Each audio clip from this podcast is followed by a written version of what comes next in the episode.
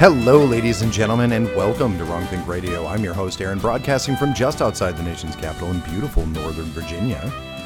And I'm Alan, coming to you from the lovely and sunny greater Seattle metropolitan area. And this is Wrong Think Radio, or to our live show that we bring you guys every single week, or at least attempt to bring you every single week. I've been bad about it recently. Uh, to bring you guys our facts and analysis of what's going on in the news, what's going on in the world, and stories that might apply to you. And of course, you guys can join us on Rumble if you would like, if you would so choose and want to be in on the live chat, which we're going to be checking in just a second, making sure that everybody is up there. And of course, you can always go over to subscribestar.com forward slash wrongthinkradio, where you can also be part of our discord community where there's a lot of activity going on a lot of people talking and usually lecturing me on whether or not we're going to be doing a show and what is going on with the podcast. So we've gotten a lot of that figured out. We've gotten a lot of the tech issues figured out but i'm going to tell everybody why i wasn't around yes uh, last week because i think it's kind of weird it's a little silly, and people may or may not care. But I was convinced last week that I might be dying. That's like the simple, the simple action of it. And this is uh, the reason why I want to bring it up, as as silly as it might sound, is it's part of a greater thing of how I think people are going to approach the medical community now. Because to give you an example, so here's the problem.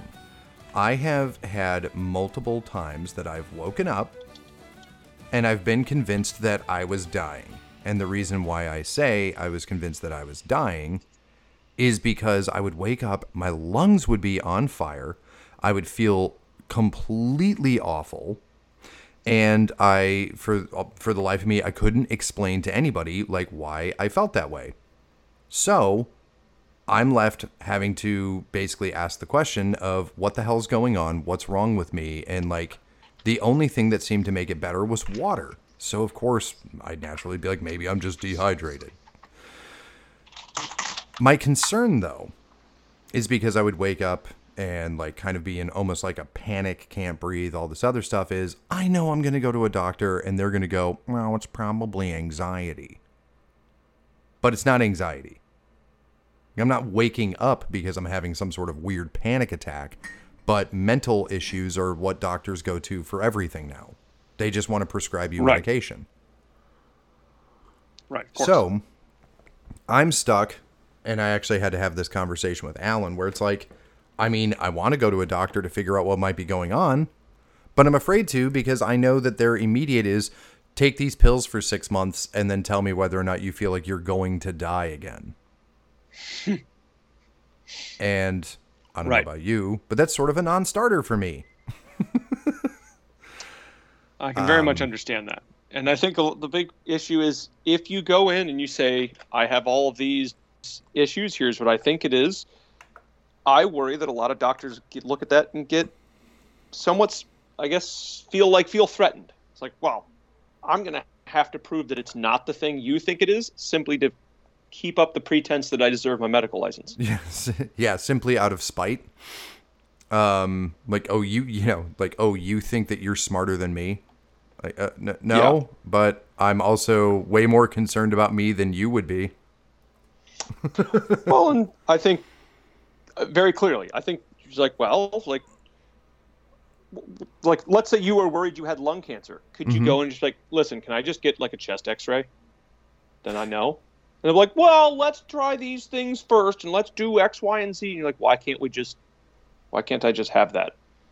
Well, Is that- it merely the fact that I asked to do this that you now feel like we have to you have to stonewall me and like schedule me for three different appointments before we can just do a chest x-ray or like a heart exam and like prove it's not the thing that I worried it is? Right. Because that was the discussion, right? Because I've been a smoker for decades now. So I was like, "Oh my god, dude, like what if it's what if it's lung cancer?" And it's like I should be able to just go to the doctor and be like, uh, "I want to rule this out." And it's like they're not going to let me do that even though I'm paying for it. Right. Exactly. But And that's what's frustrating. but I do apologize for no show uh, last week. Like I said, I thought I was dying. so I, I'm I'm joking about it now, but I like like full disclosure, it, it is actually really scary when this happens because you basically wake up and can't breathe. And Yeah. that of course, you know, kind of freaks your body out. So you get this adrenaline rush and it feels similar to a heart attack because you are freaking out. And so really strange. Um, hasn't happened in a while now. Uh, you know, just trying to figure out like what I can do about it, but also like I, I guess that's the greater thing. Um, in the comments section, let us know like, are you far more skeptical of the medical community now post COVID? Because for me, it's like I've realized how much doctors will just do things um basically have more of a focus on liability, have more of a focus, uh, view uh, regular Americans as stupid, uninformed, dumb, um, and it, it makes me very concerned that when you do have an issue, like I'm gonna have to find a doctor that isn't going to treat me like garbage. But like I said, at the at the other point of it is, I've also noticed that doctors constantly now um, want everything to be like some sort of mental health thing. Um, I've known people who have gone into doctors, like, like full disclosure, my my like wife went in uh, to a uh, uh, to her gynecologist, and she happens to have a like high blood pressure, and just literally the gynecologist walked into the office and said, I can prescribe you anxiety medication. Is that something that you think you'd be interested in? And it was like, wait, what? Like, no. And Like, my wife's like, "Wh- want that. My wife's like, wait, this woman literally tried to prescribe me anxiety medication off of walking in the room. Yeah. And like not not a psychiatrist, not a psychologist, just a OBGYN just pumping out, you know, mind altering medication. I, I, I wonder if there's sort of this like, wow, you know, mental health stuff's really hard to prove, and we can easily make extra money off just prescribing stuff or setting people up for appointments to do things. It is frustrating to me because when the medical community is for profit, I do kind of have to wonder, like, at if there's a conflict between, say, medical ethics and profit,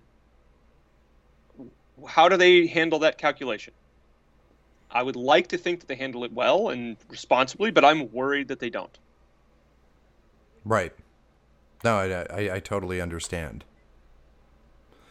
Well, anyway, sorry about that. I just wanted to give everybody's background. So, um, don't assume I'm immediately dying if I'm not on the show. Don't assume I'm dead.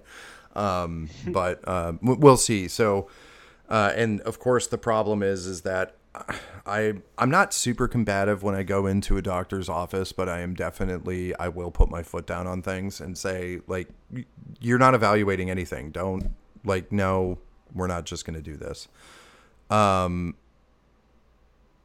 so for me, it's one of those like, well, try not doing X and see how that works. And so I'm like, god damn it. Like I'm, I'm just going to end up dying in my bed and then the doctor's going to go, "Well, I guess it was that thing." Well, it's like, un- unfortunately, you do probably need to do a lot of your own research on a lot of things so that even if you go to the doctor, you know how to describe it in the terms that they're going to understand to get the results that you want. It's like if you say, I have chest pain, Mhm. doctors will interpret that, that interpret that a certain way because I mean in operating completely in good faith they'll interpret that a certain way. If you're able to go in and say, "Oh, I have some tightness in my chest in the upper part," and then I feel like uh, the better you can describe it in the language doctors use, the better they can understand it. And I think when people don't, it leaves a lot of these uh, openings for doctors to maybe misdiagnose or just say like, all right, let's set you up for five appointments where we evaluate X, Y, and Z. And you're like, I don't want to pay for that. I just want to do the thing that I want to do. Like I want to get the thing I'm interested in looked at. And that's just difficult. It's just one of those things where it's like, um, yeah, my my my. Tri- I think I pulled my triceratops, doctor.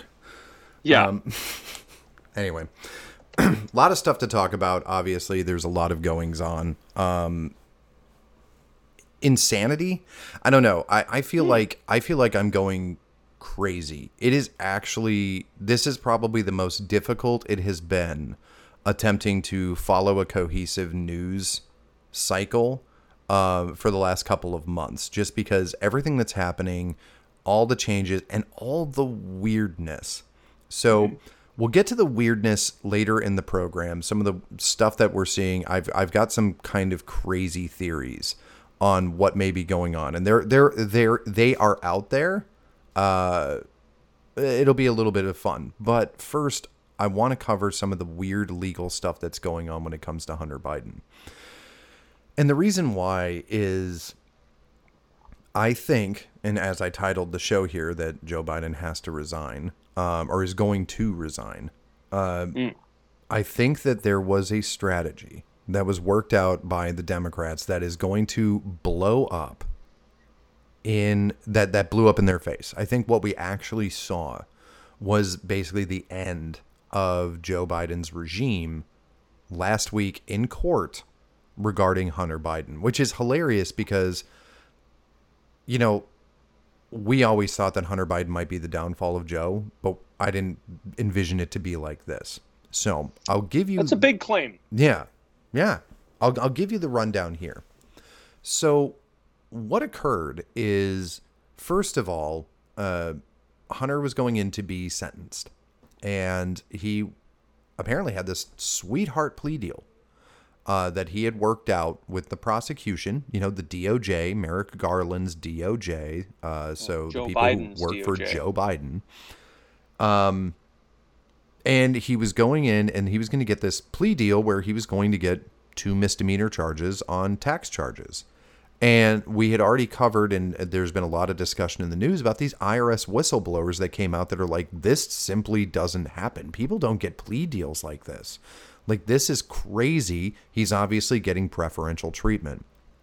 Well, because of that whistleblower testimony, the Republican House Ways and Means Committee submitted the whistleblower testimony uh, to the court because they wanted that to be part of consideration with the plea agreement for the judge. So, you know, hey, judge, here is the, like, here's testimony from whistleblowers that claim uh, that Hunter Biden is getting all this preferential treatment. You know, you really need to think about this. This this really needs to be focused on because there's something you know crazy going on here. You need to consider it. So they submit that. Well, some lawyer who happened to have like a a lawyer that worked for a law firm that one of it's hard to say one of Hunter Biden's de- uh, defense attorneys used to work for a law firm and someone who worked at that law firm purportedly called and had that all of that testimony removed. Now, according to Hunter Biden's defense attorneys and this other attorney who called, it was all just a miscommunication. And according to the attorney who called and ended up getting it removed, it was I wasn't calling to do that. I never said that I worked for the House Ways and Means Committee. I never said that I was X. I never even said what law firm I worked for. Um, the uh, the uh, clerk must have misheard me or misunderstood what I was calling about, and then they removed it. So it's all this clerk's fault. Hmm. Which, okay, so I to me, legal trickery, right? Right. You know, they go in, they want to get this removed because they don't want it to be a matter of public record. They don't want it to go in front of the judge. Uh, they don't want the judge seeing this whistleblower testimony. And part of that could be, to be completely honest, is what what I think flat out, without getting into all the legal beagle shit. What I think happened is the Democrats, the Biden regime, was banking on the laziness of people. They thought that, look, this is politically toxic. Uh, it's going to be a politically friendly judge, but it's also, you know, it's summer. You know, all of this other stuff is going on. This judge is just going to want this to get want to get this off of her docket as fast as possible. So we're just going to submit it. There's going to be a plea agreement. The judge is going to be like, "Thank God, get this the hell away from me." Bang gavel, everything's fine. Sure. But for one reason or another, this judge wasn't lazy and started taking a look at the mm-hmm. paperwork, saw that there was something missing, asked, Why is this missing? And then this created this uh, whole snafu where Hunter Biden's legal team, 9 p.m. by 9 p.m. the night before the actual arraignment, had to explain why someone affiliated with them called and documents got removed. Now, they did their tap dance, their lawyer ease, and all of this crap to keep people out of jail, but it does raise suspicion. Well, therein lies the problem because any normal person, much like how this judge would react, probably went, I need to take a look at this paperwork a little bit closer Yeah. because something weird is happening here. So the judge does that and realizes that in Hunter Biden's plea agreement, he basically is being granted immunity from prosecution for potential future crimes. Crimes that he hasn't been charged for yet. Hmm. And that seems really suspicious. And so, of course, the judge wants to, you know, ask some questions about this plea agreement. And let me pull up the um, article here. Sorry, real quick. You guys are going to hear me type because I didn't have it uh, pulled up after I Oh no. reset stuff. Um, so let's do Axios. That'll be a good one. Um, title of this article is Rejected Plea Deal Leaves Hunter Biden's Team Fuming. So, Hunter Biden's legal team was angry and dejected late Wednesday after a plea deal to help the president's son avoid prison blew up in a chaotic three hour court hearing. Judge Mary Ellen Noreika's rejection of Biden's plea deal on tax charges ensures that legal issues will continue to shadow Biden, at- just as Republicans on Capitol Hill, uh, Capitol Hill are turning up the heat in investigating his father. Wednesday's hearing also revealed a disconnect between Biden's lawyers and prosecutors over the terms of the plea deal and even subtle divisions among those on Biden's side. Hours after the hearing, Biden's team was f- was still fuming, suggesting that Noreika seemed intent on not letting the plea agreement go forward after deliberately questioning lawyers on both sides about the terms of the deal. But the judge's questioning did reveal a disagreement over whether the agreement on tax charges was linked to a gun charge against Biden. Prosecutors said it wasn't, Biden's team thought it was, and they repeatedly argued about it in open court. Noreika frustrated those involved in the case when, after two hours of questioning, she said she wasn't sure whether the structure of the proposed plea deal was constitutional. One member of Biden's team ruefully compared Noreika's, Noreika to Judge Lance Ito, who presided over O.J. Simpson, the O.J. Simpson murder trial in 1995 and was widely criticized for letting it become chaotic. Others were quick to note that Noreika was appointed to the bench by former President Trump and suggested they'd uh, they uh, they'd have taken politics into consideration going forward. At times, Biden's team appeared exhausted by the continuing back and forth in court. Biden attorney Chris Clark reportedly mentioned how the investigation of Biden had gone gone on for 5 years and cited 10-hour-long meetings going line by line over my client's taxes. Biden himself are also partially threw up his hands at one point, frustrated that that closure to his case wouldn't be coming. I know you wanted to mm-hmm. get this done, she told Biden. I'm sorry, but I need more information. We need to get this right. Even if the charges against Biden are settled in the next month, the Justice Department has indicated its investigation of him is ongoing, and House Republicans plan to hold investigation hold investigations into the investigation as they continue digging into the Biden family's business dealings. Uh, renowned DC lawyer Abe Lowell, who is handling Biden's congressional inquiries, came out of the courtroom audience Wednesday and gradually inserted himself into the hearing, a move likely to raise questions about his larger role in the case. At one point, Lowell went over to to Justice Department prosecutors and began introducing himself. Lowell and Clark have been publicly courteous, uh, but also tried to carve out distinct lanes in representing the president's son. As prosecutors and Biden's team argued during consent- contentious recess Wednesday, Lowell conferred with Biden, his other lawyers, and prosecutors. So it's hilarious because, of course, they're attacking the judge. That's what Axios is doing here. Um, right. Because, well, of course they are. It courts can never be, uh, you know, courts can never be political. Um, when they rule in favor of Democrats, but they're always political when something bad happens to a Democrat. So big, big surprise there. The the crazy part right. about it was there was a reference in this plea deal to the Foreign Agents Registration Act, which makes no sense. Hmm. Like, why would why would that be necessary? Right? Good question. Yeah. But for some weird reason, uh, there was something in his plea deal that said that he would not, he would be immune from prosecution with regards to the Foreign Agent Registration Act. Well, that just so happens to be the act that the uh, House Republicans would use as a vector uh, to start investigating some of the money laundering that's going on uh, with Biden. And so the idea here is now understand this. A plea arrangement is made by the prosecution. That would be the Department of Justice, Biden's Department of Justice. That's how a plea deal works. They come to the, you know, person who's being charged and say, "We are willing to reduce your sentence for X."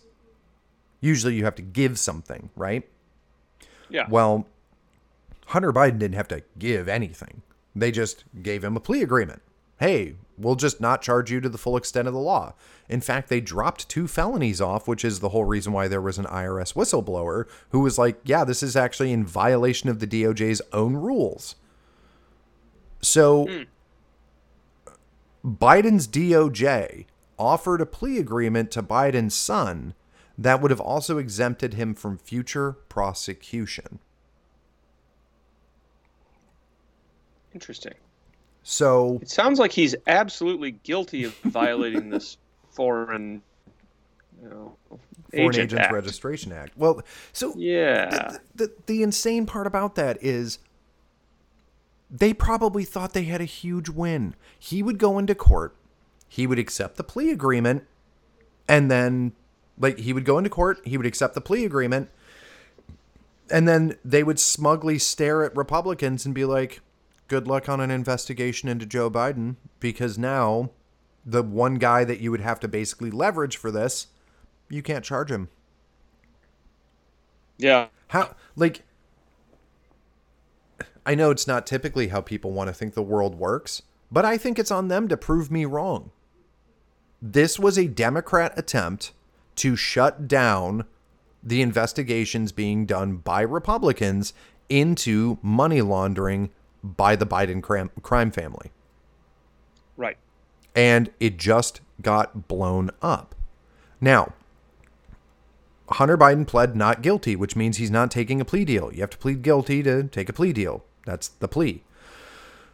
So now it's going to go to trial, presumably, unless maybe they try to work out some other plea deal, but it doesn't matter because if this is going to go to trial and now that there's all of this focus on the plea agreement and understand that part of the reason why there's the focus on this plea agreement is because of those IRS whistleblowers. You know, the ones that Democrats are saying aren't real whistleblowers and it's all that even though one of them has been a Democrat his whole life, he's like a gay Democrat has been his whole life, all of a sudden he's actually really just a huge MAGA Republican.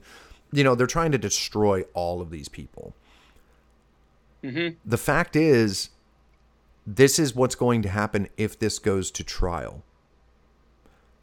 Right. Understand that we know that a confidential human source from the FBI has had conversations with the CEO of Burisma who claimed that he was paid $10 million or he paid $10 million, 5 million to Hunter Biden and 5 million to Joe Biden Ooh. to get the prosecutor who is investigating Burisma fired.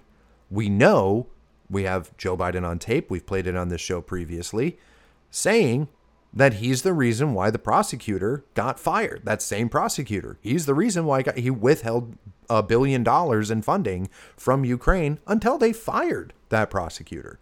Yeah.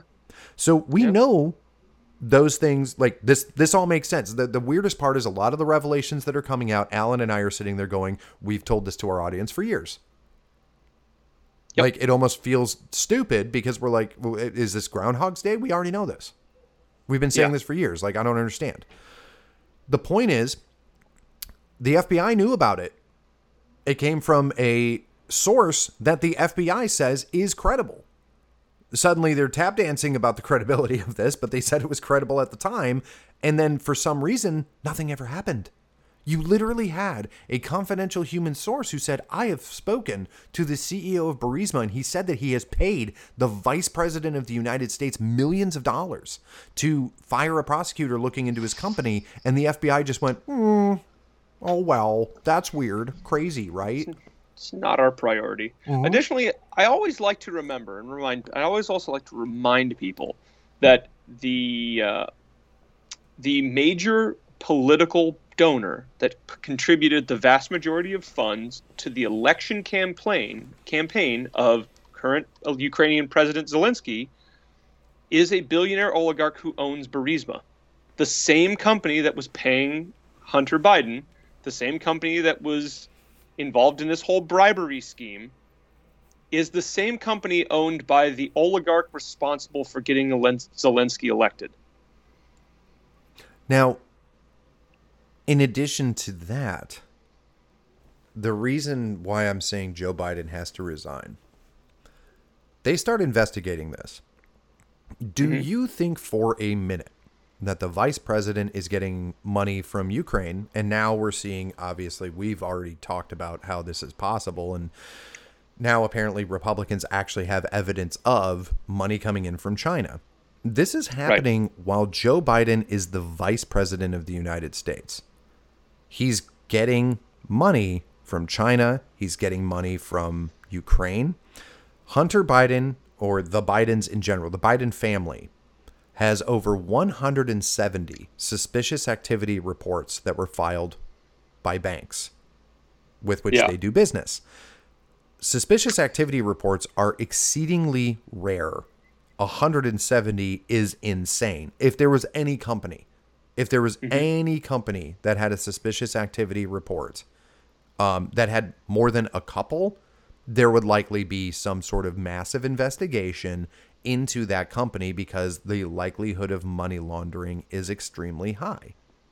Sure. Well, there's 170. It's completely unheard of. Now, these suspicious activity reports were coming in during the Obama years. At mm-hmm. least some of them. And you mean to tell me now the suspicious activity reports go to the Secret Service. The Secret Service is the ones that uh, investigate financial crime. And they would also show up to the Internal Revenue Service, the IRS. right. Do you think for a second that anybody with the last name Biden could have an investigation by a federal authority like the Secret Service or the Internal Revenue Service and somebody isn't going to walk up and say, you should probably tell the president? And so Barack Obama would be informed, hey, dude, are you aware that there's some goings on with your VP? You probably should know. Of course, Right. that's going to happen. Of course. All of this all of this corruption with Ukrainian billionaires was happening under the Obama presidency Mm-hmm. with Hillary Clinton as the Secretary of State, who was also taking a huge amount of money from Ukrainian donors into her Clinton Foundation. Mhm. And it is impossible to think that they were all doing this in secret, independent of each other. And- Obama for sure knew this knew about this was going on. Hillary Clinton knew this was going on. Joe Biden knew all this was going on. And I think that I could claim without needing a whole lot more evidence that they were all doing it in coordination with each other. I'll even one up you on that. Okay? Hillary Clinton obviously wasn't the Secretary of State the whole time. The second Secretary of State was John Kerry. He certainly Oh. knew what was going on because his stepson Devon Archer is Hunter Biden's business partner. Okay, so all of them are are knowingly working with foreign governments for co- basically corrupt ends. Yes. A- and because this is the executive branch, you then have to. I then wonder how much of the DOJ, the intelligence community, etc., were these same group of people, the basically the Obama administration, co-opting, subverting, and using to pull off fraud like this, and how much more have they done that we don't know about? Clearly, they were like you could. I think a lot of people have made this claim, but now I think we can basically prove and say the Obama administration was a thoroughly criminal administration abusing its power to eh, basically en- enrich the people in charge. Right. Well, and this is uh, so um, Colleen on our chats like this isn't corruption anymore. It's either treason or subversion. Well, Yeah. I mean, yeah, you're you're selling out the United States, and I, I I think that there's another connection here, and I'll I'll get to the overall on it. Is so not only is there all this corruption that's going on, right, with the money changing hands, money laundering, all of that. Now, uh, part of the money laundering, I'll explain. Well, we don't need to get into. I'm trying to keep out of the weeds on a lot of this because, to be honest, it gets boring. Um, Sure. And the overall aspect of it still stays the same. One of the things that needs to be brought up too is, you know, the the DOJ seems to be really, really uh, focused on or really concerned about classified documents when they come to Donald Trump, but they seem remarkably unconcerned about classified documents that were in posse- possession of Joe Biden. Right. Um, strangely enough, Additionally, don't forget Hillary Clinton's and her Mm-hmm. Oh, yeah. server full of classified documents she had at home. right, There's patterns to all of this that start becoming apparent. Right, The- and- at least with Joe Biden and Hillary Clinton, there is a clear pattern of we're hoarding a bunch of classified documents and we're t- taking bribes from foreign companies or foreign individuals. now And I feel like, well, those two things are probably related. I would almost guarantee that both of them were using the classified, the top secret intelligence apparatus of the United States, to, or the covert intelligence apparatus of the United States, and the uh, basically the capabilities of the U.S. State Department to set up corrupt business deals and then hide all the money transfer. Right. Now, what you have to understand is, of course, everybody looks at it and says, oh, well, companies want to influence people in power, so those people could then use their power uh, to the advantage of the company. And Yeah, you're, and you're of course that's the case, but we should all get a little angry when that's successful. well, but there's another thing, too. There's a very hot commodity that people never think about, except you and I think about all the time. In fact, we take um, uh, we, we we a lot of times almost ignore it. We we forget that most people don't know, and that's information.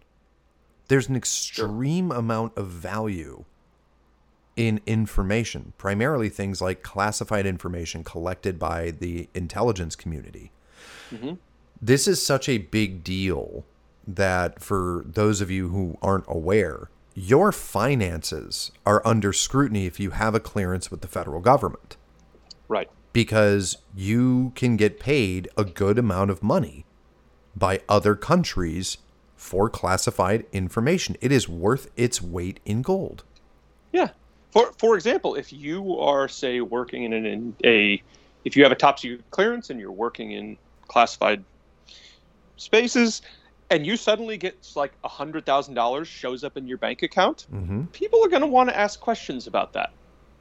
And they can. in fact, if you don't report it and they find out about it, you are actually you're immediately on the defense. you have to Is this what you were? Is this what you meant when you t- said that there were suspicious transactions? um like oh like the the the with, with Hunter Biden's account. So they said there was 170 suspicious transactions that Yes. nobody looked into. Right. So a suspicious activity report, what what that would Yeah. be is what what triggers something like that is let's say your bank account, you know, it, there's banks it's very easy to do analytics on a bank account, right? People kind of have mm-hmm. the same habits. They get paid on similar days, they get paid similar amounts, right? Sure. Well, they also get paid by things. So, for example, um, you know, if you get money brought in, like let's say you just get money because you do something with the equity in your house, well, the bank might think that that's suspicious because it's a sudden glut of money, but then they look at the transaction and they go, oh, that's a, you know, uh, that's a mortgage company. So that makes sense. N- nothing suspicious. What triggers a suspicious activity report or SAR is somebody has $50,000 in their account and then all of a sudden there's 3 million. right. and- With, from from essentially an unexplainable source. Right. Yeah. It, it comes in from an inexplicable source, or sometimes another thing that can trigger a suspicious activity report is when the transaction comes from a known target. Hmm. Criminals, foreign countries, you know, things like that. So that, Sure. by the way, that fifty thousand dollars and that three million, those are known facts. Uh, James Comer, the uh, chair um, oh, I can't remember what committee he's on. Doesn't matter. He's part of the investigation into uh, into Biden. One of the trails that they followed was a friend of the Biden family who had an account for 10 years that had $50,000 in it suddenly got $3 million and then took $1.5 million and dispersed it out among a bunch of shell companies that all traced back to a Biden. And it all came from China. We had talked about this probably two years ago, where we mm-hmm. brought up how Joe Biden's family was getting a bunch of money from China. Credit cards were being paid off, mortgages were being paid off by Chinese uh, affiliated businesses that were also directly affiliated to the Chinese Communist Party. Right. Also, so I'll get into the weeds a little bit for fun here. Um, there's a book series because, sorry guys, I'm going to adjust. There's a book series that I read and I find stuff interesting. So, a friend of mine told me that I needed to read this this book series about a spy, and um, it's about an Israeli spy, and she thought that I would find it really cool. And at first I did, and then it got lame because, of course, it did. Uh, but it's by a, an author known as Daniel Silva, and it's the Gabriel Allon series. Ooh. Now, the concept of it's it's interesting and it is kind of fun. It starts out really fun and then it gets dumb and political because liberals literally can't. They can't not. Um, the interesting part about it is Daniel Silva is widely respected in liberal circles. They just love the shit out of him, and his wife happens to work for CNN. Oh, So- that's nice. Let's just note some of that. But of course, he writes fiction. But this is what I find fascinating. So the cover of The Spy, Gabriel Gabriel Allon, is he's an art restorer and he's actually a really good one. Like he went to school to be an art restorer in the, you know, Mossad or whomever. Uh, basically had him he would go around and do art restoration and then when they needed him to go kill somebody, they would get him to go kill somebody. Okay. You know, totally fine As you do. one of the weirdest things is in his book, in one of the books, there's an oligarch, I believe. I think it's an oligarch who, no, I'm sorry, it was Syria. Um, they were talking about how the Syrian regime funds itself, and they bring up this entire subject about art, how art in the black market is used for money laundering Right. Because you know you can only sell it on the black market things are priceless but people will steal art or buy art as a method of laundering money now of course this makes sense it pushes the plot forward how does the art restoring spy get his in with the criminal enterprise or the Russians or the, you know, Syrians or who or the Saudis or whoever, right? But there Yeah. have been multiple instances in this book series where someone's using art as a method to launder money. Mm-hmm. So I, I I brought this up years ago when Hunter Biden suddenly became a, an artist and people were buying his art for like a crap load of money. And I was like, I, I even just to be a dick on Twitter, I tagged the author Daniel Silva and I was like, oh man, doesn't this seem crazy? It's the same subject as your books. Isn't that weird? Now, obviously, that didn't go over well. but we just found out that Hunter Biden, the person who was buying Hunter Biden's art, was a huge Democrat donor who got a nice position from Joe Biden. Oh, well, that's certainly sounds very morally suspicious. I mean, it sounds a lot like, I don't know, money laundering. Yeah. Point is, so there there's a lot of this, and it's it's hilarious because they're gonna run out of, um, they're gonna run out of the excuses that they get. Um, yeah, they're they're gonna run out of excuses that they get to cover a lot of this up. In fact, I want to cover this art thing because it is interesting real quick. So James Comer is probing. It's the House Oversight Committee, by the way. That's what he's the chairman of. okay. This is from the House Oversight Committee. House Committee on Oversight and Accountability Chairman James Comer is furthering an investigation into how Hunter Biden has used his new art career to peddle influence and access to the White House. Despite the White House starting uh, stating the identity of Hunter Biden's Biden art purchasers would be concealed. Democrat donor Elizabeth Hirsch Naftali was revealed to have purchased at least one piece of Hunter Biden's artwork.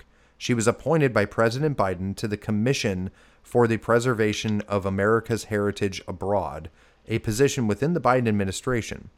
In a letter to Miss Hirsch Naftali and White House counsel Stuart Delery, Chairman Comer is requesting information related to Ms. Hirsch Naftali's purchase of Hunter Biden's artwork, her appointment to the commission, and the White House's involvement in the sale of Biden's artwork.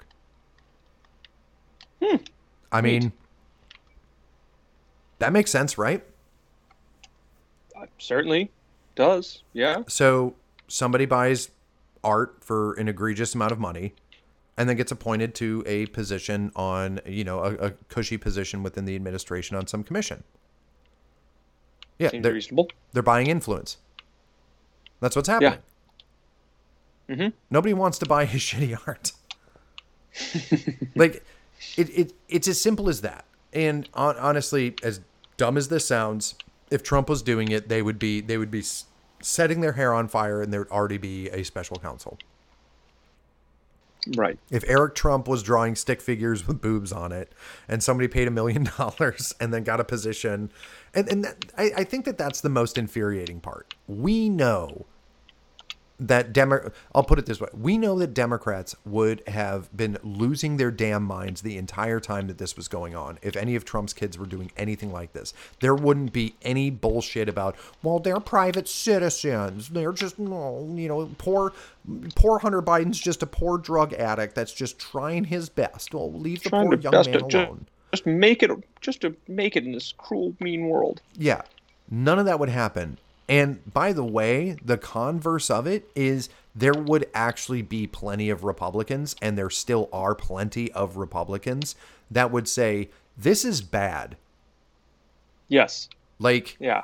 this is bad. Because even even though we know that the Biden DOJ is absolutely targeting Trump, there are a lot of Republicans that are like, you know, uh, I can't I can't be complete I can't be a complete asshole about it when people say but if Donald Trump wasn't Donald Trump this wouldn't be as easy. Yeah. That's true. like that's a hard debate, you know, but we at least have the wherewithal of looking at stuff and saying, you know, okay, like This probably is just political targeting, but at the same time, I just we're not the same. At the end of the day, we mm-hmm. are not the same. Every single Democrat is going to sit there and be like, "There's nothing to see here. This is all just bullshit." And it's like, guys, this really looks like money laundering, and they're going to be like, "Nope, nope, nope, nope, nope, nope." If the no money was laundering here. Get out of there. No, no, no. We're not buying and peddling influence. you're money laundering, Well, or the be- the best dodge I've seen with this sort of thing is, well, that's just the president's son. It's not the president. right? You know, oh, he's a private citizen. Yeah. and it's like anyway point is um this is a big deal. Obviously i believe that you know I, I think it's becoming more and more obvious and we've known for a long time that joe biden has used hunter as a vector to gain money. And you know that that's that's how they're financing themselves. That's how they're ingratiating themselves. I think that this is a huge scandal. Now instead of going and continuing to pull these threads because I'd love to. I could talk about this all day because it is actually fascinating. Um, and the facts of this matter. At the end of the day, this is why Joe Biden will resign. So understand. And it's it's not because look, the Democrats don't care about protecting Joe Biden. Joe Biden's a joke. Nobody in the Democrat Party takes him seriously like literally nobody takes him seriously. He's merely a puppet. In fact, the entire reason why Joe Biden exists is because he's easily malleable. Think about this for a second, guys. Joe Biden's the president of the United States, but he literally can't buck the system. He can't go against what, say, the Democrat donors want or what other Democrats want. Why? Because they know where all of Joe Biden's bodies are buried. Every single one. Hmm. This guy's been ingratiating himself through money laundering for decades, and everyone knows it. That makes him malleable. There's a reason why we don't like the idea of this kind of activity happening with our government officials because it makes them susceptible to influence. Mm-hmm. Well, that makes him a really great pick to have when the Democrat Party is in its death throes because of somebody like Donald Trump coming in and blowing up the entire fucking system. With that being Right. said, if an investigation starts happening into Joe Biden, it's not going to just be into Joe Biden. It's going to be into Hillary Clinton, which also, by the way, will include Bill Clinton. It's going to be into John Kerry. It's going to be into Barack Obama. The last 30 years of Democrat power will be brought in front of Congress, brought in front of a special counsel, brought in front of a court, and have to say what they knew and when they knew it. Literally, the entire Democrat Party could potentially go on trial.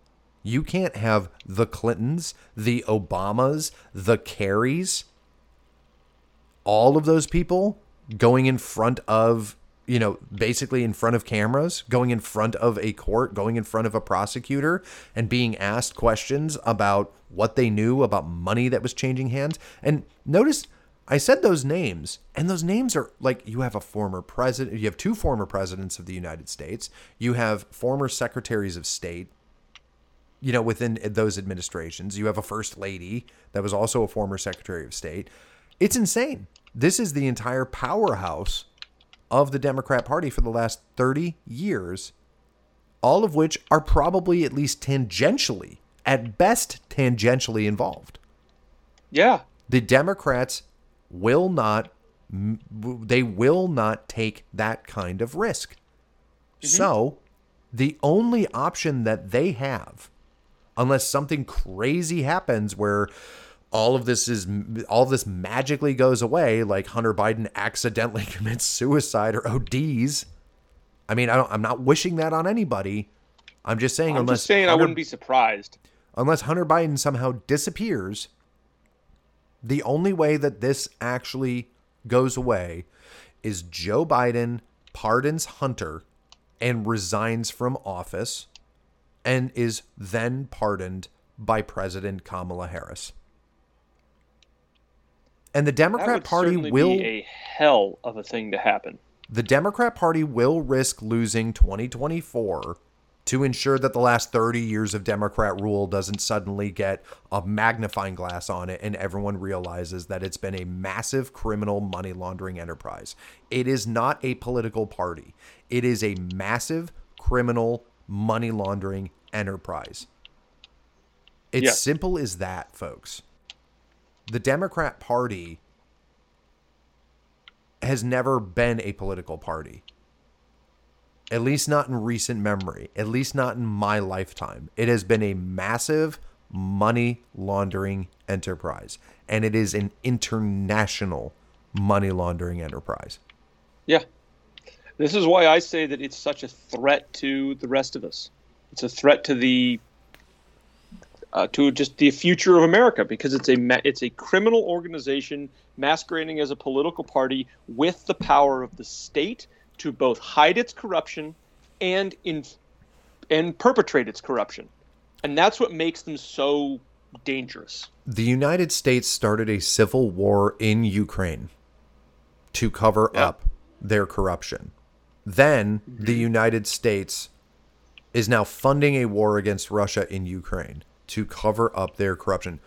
I, I, I, think about that for a second. So we we absolutely had influence on the Maidan protests that caused a coup in Ukraine, and it was because the president, the president of Ukraine, who was democratically elected, the president of Ukraine was thrown out of office because he was too cozy with the people that were asking too many questions about U.S. money laundering and corruption. That happens to be the Russian government because Yeah. that's a big win for Russia.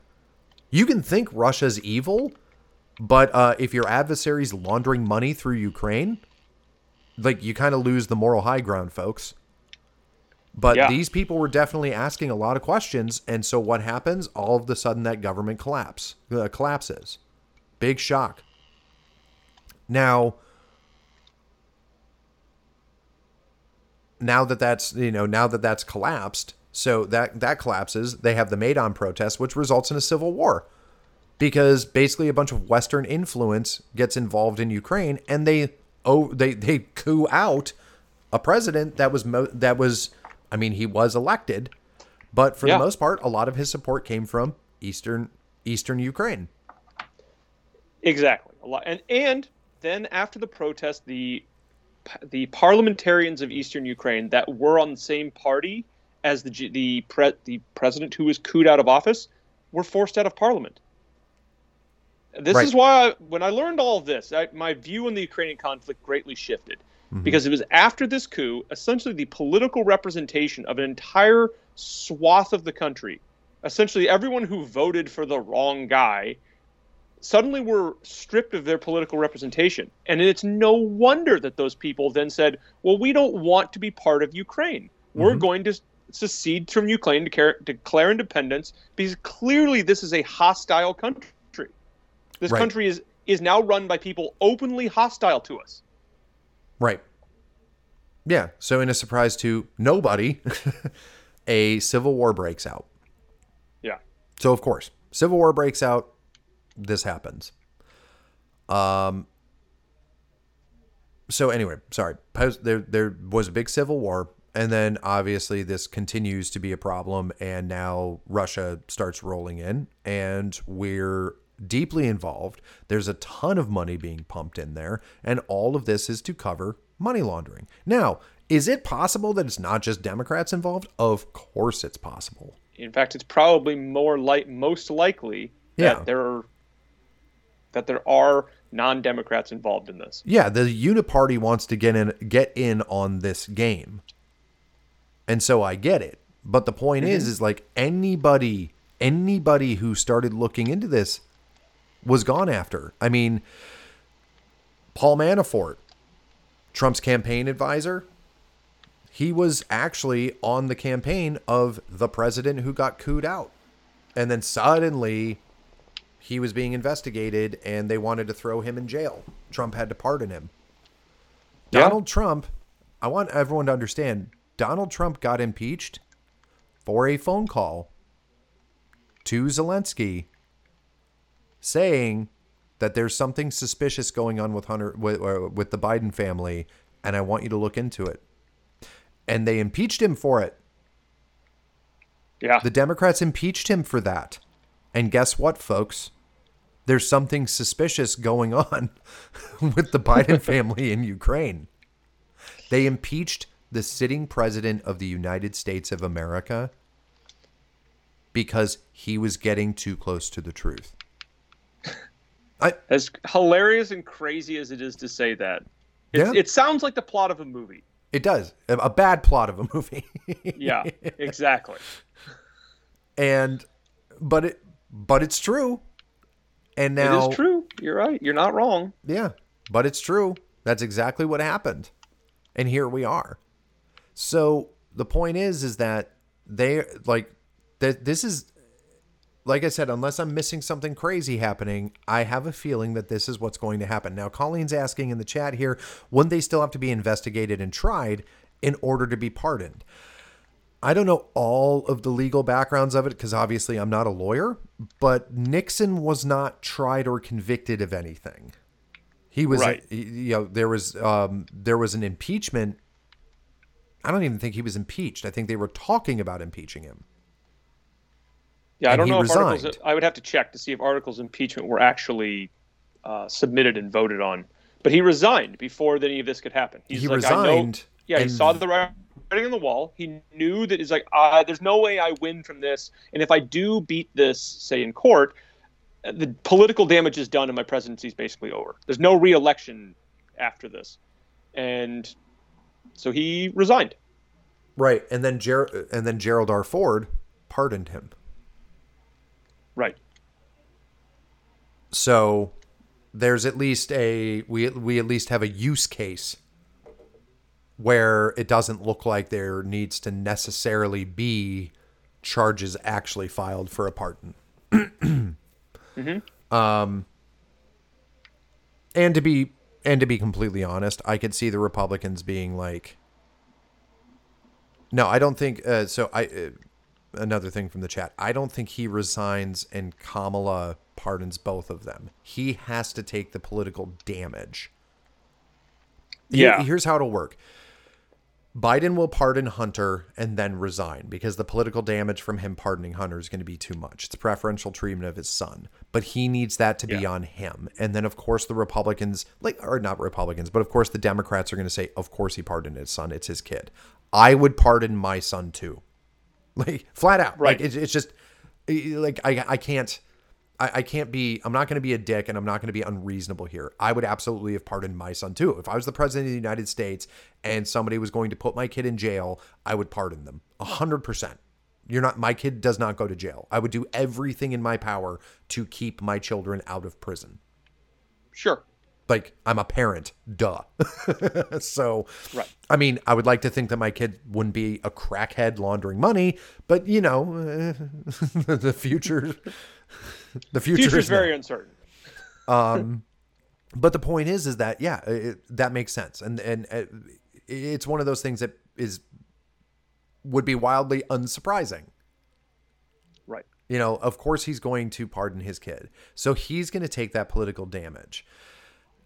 Kamala can then turn around and say that she's pardoning Joe Biden against the, uh, you know, she's going to pardon Joe Biden against the, you know, ridiculous attacks of Republicans. And she'll just say, I'm pardoning Joe Biden against these ridiculous attacks by Republicans that are politically divisive and blah. Like, he's not guilty, but we're like, we need to turn a page right. in this chapter of American history and get away from these politically motivated investigations and blah blah blah. Like there well, it's going to be amazing because it'll be a situation where we look at it and go, "So you're going to stop prosecuting Trump, right?" And they'll be like, "Oh no, no, we, we just No, Trump was responsible January 6th which was which was an attack on our democracy." Right. And that's actually a very uh, so I think it might even be unnecessary to even pardon Joe Biden because I think if say Joe Biden pardons Hunter and then resigns in disgrace, mm-hmm. the rest of the Democrat Party can throw him under the bus. And I would bet dollars to donuts that the Republican Party would then be offered the terms of listen, just don't like hold Biden accountable. He'll disappear into obscurity Yeah. and you don't have to make any more messy political theater. And I could see a lot of de- Republicans going, "That's a good enough deal. We got Joe Biden out. We his son's gone. They've resigned in disgrace. Let's not push it any further. We don't need to go after this senile old man." And I think it would even be unnecessary for President Harris to pardon him. They just look and go, "We're going to win the next election. Why do we need to be vengeful? Let's not, you know, be unseemly about this." Yeah. But the option would be there. The option would be there. Essentially, the threat would be if you try to pursue any of these charges, we're just going to get him off again. We know we've lost the next election. We don't already. We don't care. I think the reason for the pardoning, and I understand what you're saying, mm-hmm. but I think the reason for the pardoning is the legal aspect of it not being able to be used for blackmail by the Republicans in the future. You take so Joe Biden would be the source, the vector that you would use to investigate to then find the connections to the Clintons, the Obamas, the Kerrys, all of the power oh, players. I see. I see. I see. So they would have they would basically have to take that completely off the table. And Kamala see. Harris That makes sense. Kamala Harris would know that like she's not going to win. In fact, she can even wait. She can wait until like, oh, the election happened and Kamala Harris lost because she's Kamala Harris, and then she goes, oh, well, that's crazy. I'm going to pardon Joe Biden. K bye. Yeah. Like in my last days in office, because you, I mean, the president basically sits sits there for a little while after the election. Yeah, it's like So you're, 20 I'm days pardoning, almost. I'm pardoning everybody. And it's like, well, that's going to make you look craven and politically motivated. Don't care. Yeah, I don't care. like, I was the president of the United States for, you know, a year. Yeah. And of Yeah. course, and of course, you know, there's going to be this orgasmic celebration of first black woman, you know, first she's going to suddenly be black again. It'll be the first black Indian woman uh president. Oh wow, that's going to be very exciting. and she'll lose. She'll she'll lose, Um, and well, and that's the whole thing too. Is I think part of the problem is uh, we've had a lot of really interesting and great conversations on our Discord um, uh, when it comes to the kind of arguments about Trump and DeSantis and all this other stuff. And I think, um, I think part of the reason why I get down into that is I just maybe maybe I'm too optimistic. It's entirely possible. I just don't see how, no matter who the nominee is, they win. I just don't see how 2024 isn't a GOP victory. It certainly seems that way. I I I agree. It is difficult for me to look at 2024 and think that the Democrats have any kind of chance, Yeah, because like even regardless of who the nominee is. I mean, it could be Trump, it could be DeSantis, it could be any of these people, and it just seems bizarre to think that the Democrats are going to be able to pull a win out unless they resort to massive fraud. But I just feel like even that would be more glaring than it was in 2020. It'd have to be. if if they if they're able to commit fraud again, we deserve to lose because our Sure. party is just not equipped to properly fight. There needs to be like a new party. Sure. I- I, I just no, flat out. Like it's just okay. The COVID stuff. I, I mean, it makes sense, right? It makes sense that, like, even even if if you're one of those people that wants to play the whole game of like, you know, you know, what is the fraud and whatever. Uh, meaning like there wasn't fraud, it wasn't blah. It's there there was at least in a sense, even at a minimal sense. Um, if one reason why I will distrust a person a good way to make me distrust a person quickly is when they suggest that nothing weird happened during COVID in the 2020 election. Because Sure. plenty of weird things happened. Now, whether or not you think votes were changed or faked or whatever, okay, I understand that that's debatable. What's not debatable is Democrats spending millions of dollars and having a massive legal uh, outfit that was out there changing the frickin' rules of an election right before an election that somehow magically got a senile old man 81 million votes. So, regardless if you think votes were changed, everything that happened in 2020 was bullshit, but it was predicated on COVID. That's true, and they don't have that now. Yeah. which is does change the game. Right. Well, and I think that the reason why they were desperate was a second term of Donald Trump would have revealed all of this corruption. Sure. So, Yeah. they- like, I, I think that the, these are the efforts that they take to hide their corruption. I think it's, it's simple. It's simple as that. But this is why I think that Joe Biden's going to resign. Now, with that being said, let's get into some of the weirdness that I was talking about earlier in the show because I think we've we've made our case here on this, and there will be more to come. Uh, when once you know, I like to wait for the dust to settle a little bit because when it gets into legal stuff, like you always kind of feel like you get bamboozled, but it's because there's a lot of trickery that you know I may not be aware of, and well, lawyers are just awful. Um, so that's how it always works. Now, when we want to get into weirdness, I have a theory, and it sounds insane, but let me paint the picture for you. I think the Trump campaign is being crazy, and I cannot figure out why. And it has been bothering me, and I've had to annoy Alan about it, and I've had to annoy and frustrate people on our Discord about it. And let me explain it. There's all this corruption stuff going on with Joe Biden. There's all this there's this terrible economy that's happening. Donald Trump is obviously very much in the lead talking about the primaries because he's the former president, widely loved by the GOP. Why is the Yeah. Trump campaign spending so much time attacking Ron DeSantis? And the problem here's part of the problem the lines are blurred between who's actually officially on the campaign for Donald Trump and who's mm-hmm. just some sycophant apparatchik you know media person or you know social Right. media Who, influencer just some guy. Yeah. so it, it gets difficult. I don't want to. I don't want to accidentally apply statements made by random people to Donald Trump, but at the same time, I don't see them refuting it, and they should be paying attention. Right? Makes sense. Someone's using Right. your name, your brand, your whatever. You should probably pay attention to it. I'll give you a couple of examples of weird things that uh, make me throw my hands up and go, "What? What the? What are you doing?" So last week, Kamala Harris made a comment about the curriculum in Florida, claiming that in the curriculum of Florida, because they, they took out, so uh, Ron DeSantis started a commission to go through the curriculum of Florida and get rid of critical race theory and all the woke bullshit that was in the school curriculum. So part of that was going into things like the you know African American you know African American studies stuff and things like that, U.S. history and whatever. And there is obviously a bunch of woke bullshit, a bunch of lies, things like the 1619 project, which was wildly refuted by historians as being complete nonsense. Yeah.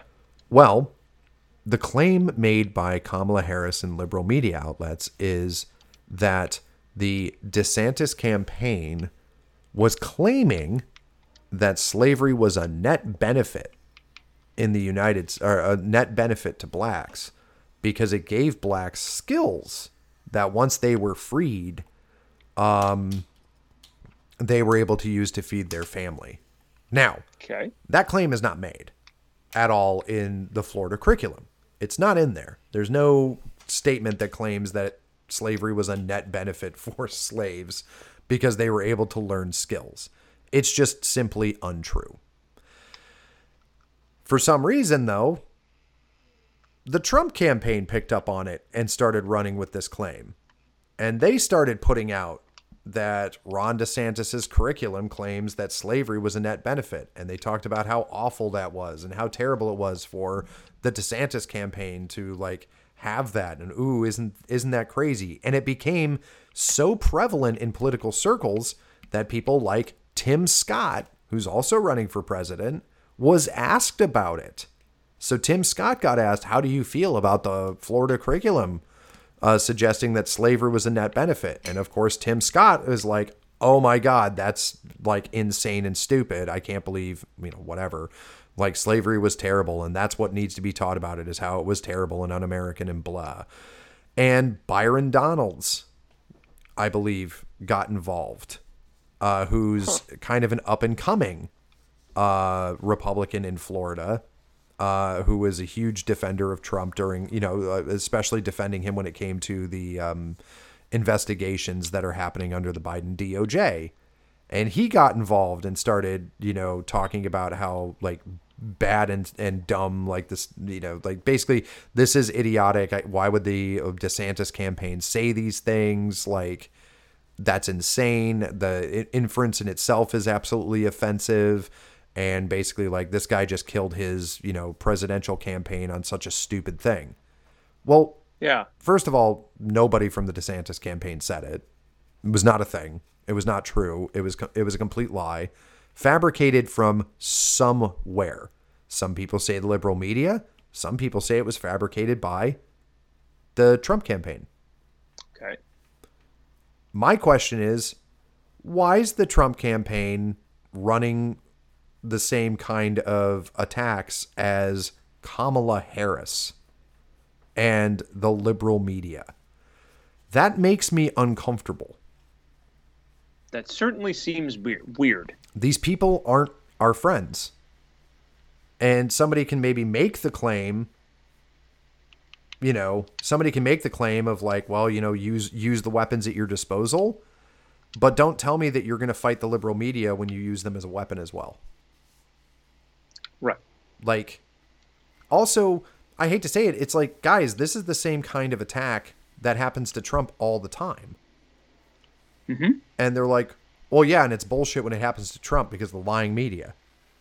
Okay, well then don't use the lying media. Like then then it's bad. It's we don't like it because we consider it morally reprehensible for the media to be allowed to make up lies about, you know, politicians we like. Now yeah. it feels a lot like the Trump campaign is saying, well, no, it's okay that the media lies as long as they're telling our lies. And that I don't think is what anybody in MAGA or America First, I don't I don't think anybody agreed to that. I would kind of agree. I think that nobody I'm just very suspicious about, about all of this. It seems so bizarre. And then so th- that was that was the, the uh, that that was that's the first instance of something weird. Now, next thing that's weird so, Chip Roy of Texas, who we have played clips of on this program, I like him. I think he's great. Uh, super mm-hmm. fierce about the border. Um, he's very loud and and angry, and I think that that's awesome. And who doesn't love that? Yeah, who who doesn't love that? You know, he sits there with his you know bald head and his goatee and just just drags, especially when it comes to um, the director of the DHS, Alejandro Mayorkas, and his failures at protecting the border, he just rips this dude up and down, and it is awesome to watch. Well, apparently, according to Trump World, he's a rhino. He's a rhino globalist, like George W. Bush, uh, and, and like like John McCain, because Chip Roy endorsed Ron DeSantis. Huh. So there's a lot of things that I consider to be a bridge too far. And for those, well, I'll get to that in a second. There's okay. a lot of things that I can consider to be a bridge too far, but if you're going to start trying to tell me that Chip Roy is he's actually a rhino, he's really just a rhino just because he doesn't support Trump, um, no. Like n- now I know you're just lying. Now I know like I hate to say it, it's like if if you don't like being called a Trump cult, don't act like a Trump cult. Yeah. Like the problem is is um I can actually like both people. For example, I like Ron DeSantis. I've praised him plenty of times on this program prior to the primaries.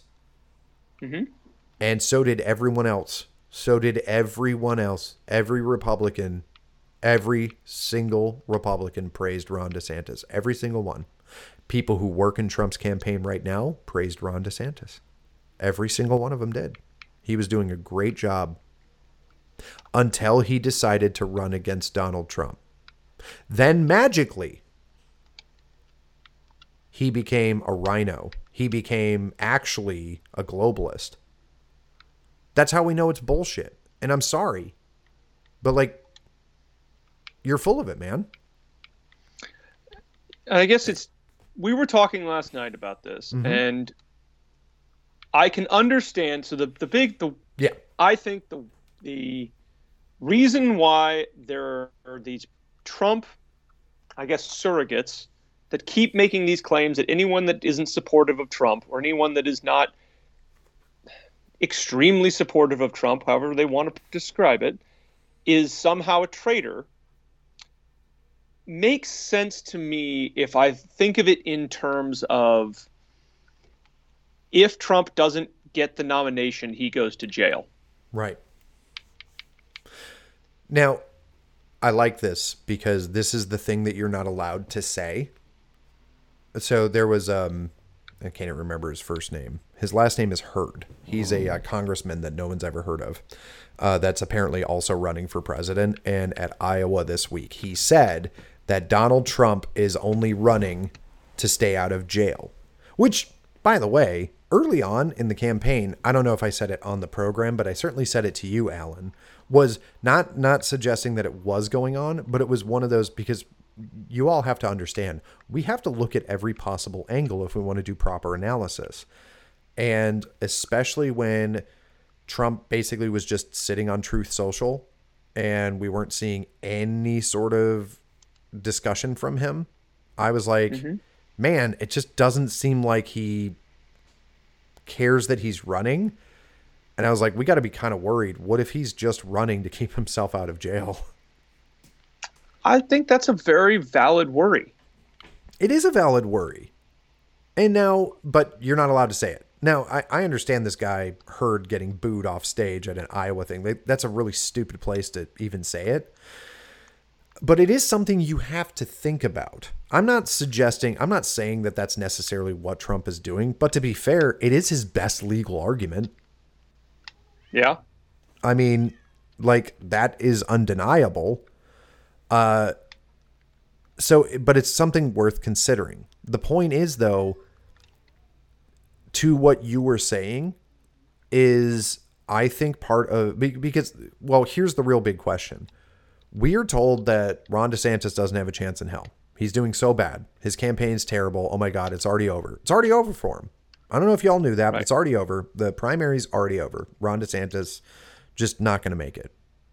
Sure. Cool. So why are you expending so much energy attacking Ron DeSantis if he's not a threat to you at all? This is the part that is, I think, very curious. Mhm. Trump clearly feels um, threatened by DeSantis. Right. Clearly. Like his actions speak to the fact that he feels somehow threatened by DeSantis. But every every person who's now I am a Trump supporter, but any, Sure. any person I bring this up to, first of all, they accuse me of Right. They'll, tell you, no, there's no way. Trump's not. Trump's not threatened by DeSantis. Come on, that's he's crazy. he's talk. not threatened by meatball DeSanctimonious. And Yet I just here- think that's we are. It's like, but he's his he's spending energy Mhm. at- on DeSantis when he could be spending it on things on, on other things, and that's I, I think that's that's noticeable. You can't deny that he is his campaign is spending money on let's say attacking DeSantis or trying to undermine DeSantis. And that is time, money, energy that could be spent on proving why Joe Biden is, shouldn't be president. Right. Clearly, the Trump campaign is worried that DeSantis is going to do well enough to threaten Trump. And they should be worried about that, I think. I think that Trump's record as president and his record since being president is not stellar enough to keep people from wondering if they couldn't do something better. Well, and I- I mean, as as much as I really really hate to say this, the indictments don't help. They certainly don't. Like That- here's the problem is it's the juxtaposition. Like let's let's just say and and I don't want to get into the argument with everybody about like how DeSantis would be as president. Like no, really he would be a you know, a centrist that blah blah. Shut up. I, I just bear with me here. Fine. Yeah.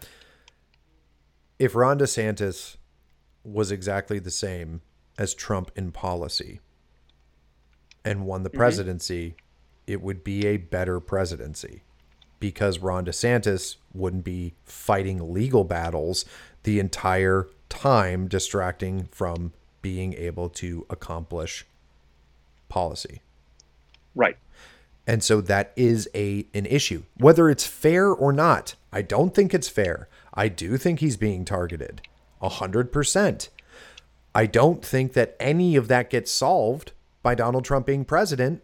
And I can prove it because the last time he was president, he was constantly being assaulted by the deep state. And Yeah. by the way, I think it's completely fair for me to ask the question of if Donald Trump knew the deep state existed and Donald Trump knew the deep state was coming for him, how the hell did he get caught so much with this nonsense? That is a difficult thing. It's it's hard for me to answer. I'm not confident that Donald Trump can out strategize the deep state, folks, because they seem to keep getting him. Well, I think that's at least a very understandable worry. Is if Donald Trump was outmaneuvered by the deep state last time, is he going to not be outmaneuvered by the deep state this time? You would hope that that is true. Yeah, I would hope Hope is that that is true, but I have my doubts that it is. after spending a year in lockdown and having to strap a diaper on my face and basically having having employers attempt to force me to get a vaccine I have every right to be concerned as to whether or not Donald Trump can truly combat the deep state. I have every right I have every right to be upset about that situation. And um if you want to know the very the one thing that makes me like I was I was 100% on board for the Donald Trump redemption arc. Like his, you know, path of vengeance. I didn't care if Trump accomplished nothing in his second term as long as it was burning down the bad people. Sure.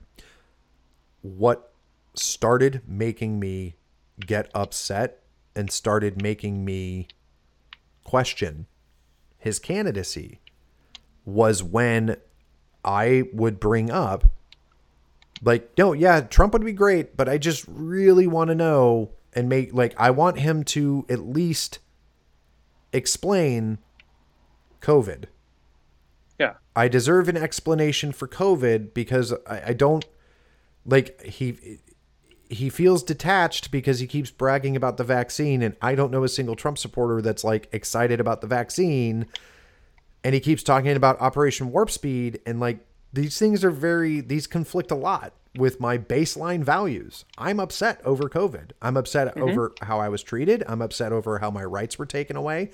I'm upset over how my kids had to live their lives. There's a lot of things that really upset me about COVID. Donald Trump goes on stages and brags about what his administration did during COVID. I'm not Yeah. okay with that. That kind of pisses me off. Yeah, it, it infuriates I- me. I kind of want an apology from Trump for some of that, or at least to me, it, it, I would have been hoping to see from Trump an acknowledgement from him that he was outmaneuvered by people around him, or something's like it'd be easy saying I was lied to by Dr. Fauci, and the rhinos in the Republican Party made it impossible for me to fire to fire him. I'd believe that. I'd be like, okay, fine, great, yeah but there's been no admission that anything in his presidency went wrong. And it clearly did, and that's what makes me nervous about Trump.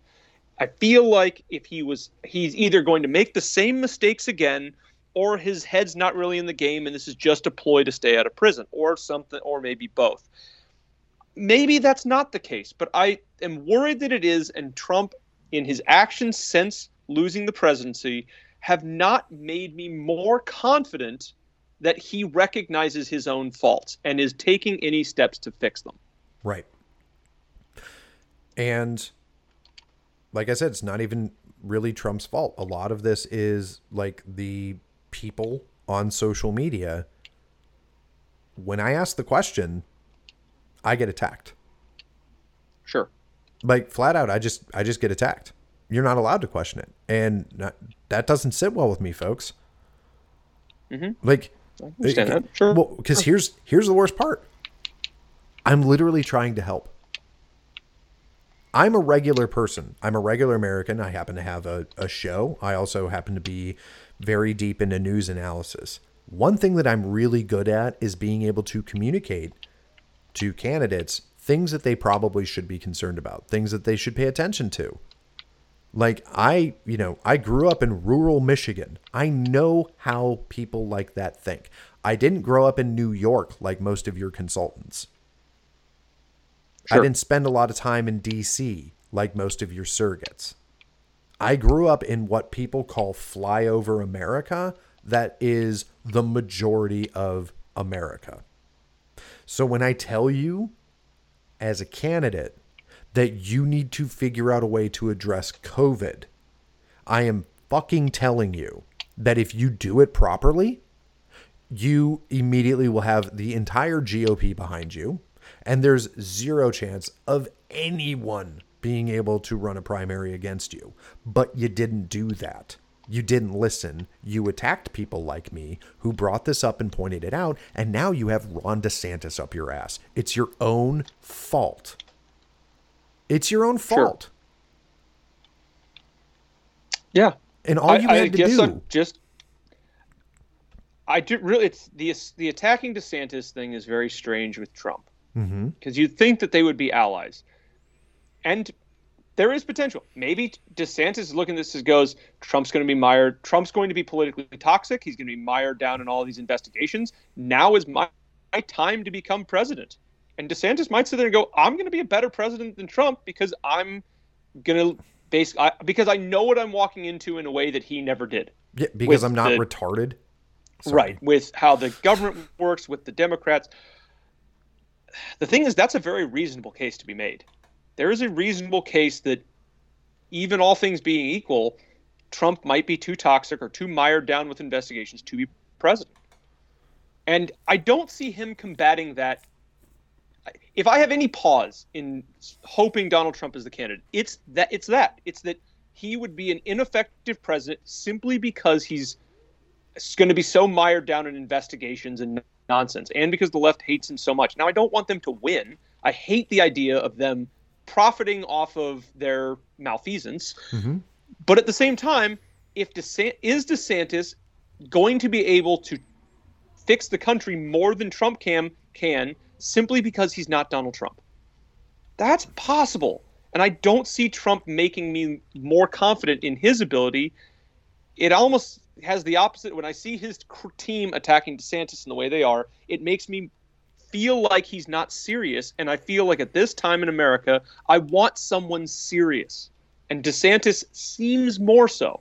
So I don't know which way it would it's going to fall, but I there are good reasons not to support Trump, and he doesn't seem to be helping himself with the way his team is attacking DeSantis. My biggest problem, my biggest fear, I'll actually say, is Trump wins. Great, that's not the fear. That would be awesome.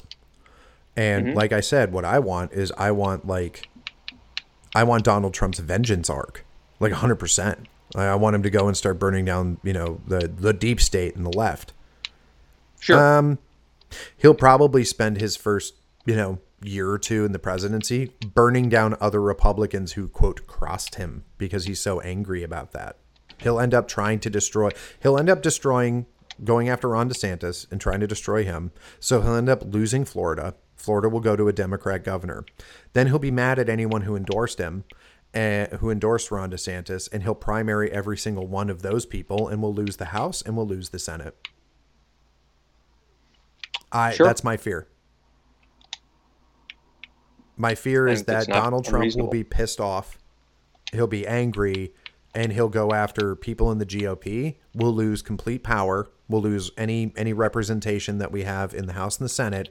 And then the next two years of Donald Trump's presidency will be him attempting to pass legislation uh, through a Democrat House and a Democrat Senate, and nothing will ever get done, and he'll get impeached. And yep, that's that's that's how I see it going. That's very. I I think that is an understandable set of worries. Yeah, or at the very least the you know the deep state will essentially coordinate again and keep his presidency from doing anything productive regardless of like his presidency will be about him fighting the deep fighting the deep state and trying to get anything to accomplish and then he'll be just an ineffective president and we'll waste another four years I- while at the state and local level the left wing uh, reigns ascendant that's a that's my worry and i think that i am not crazy for being worried about that Now, so yeah, that kind of stuff makes me angry. Now, at the same time, interestingly, this isn't necessarily, well, I can't say it's not tied to Trump's campaign, but there's another avenue that's being taken when the Trump team wasn't echoing Kamala Harris and the left wing media. Uh, there's also an attempt to claim that Ron DeSantis is breaking campaign finance laws uh-huh. and it's because of connections between the Never Back Down PAC, which was started by, I believe, the Speaker of the House in Florida. And there's claims that mm, basically um, the House of Representatives in Florida, well, the Florida Congress, voted to repeal the um, resign to run provision in the in Florida, which like for Ron DeSantis to run for president, he would have had to resign as governor.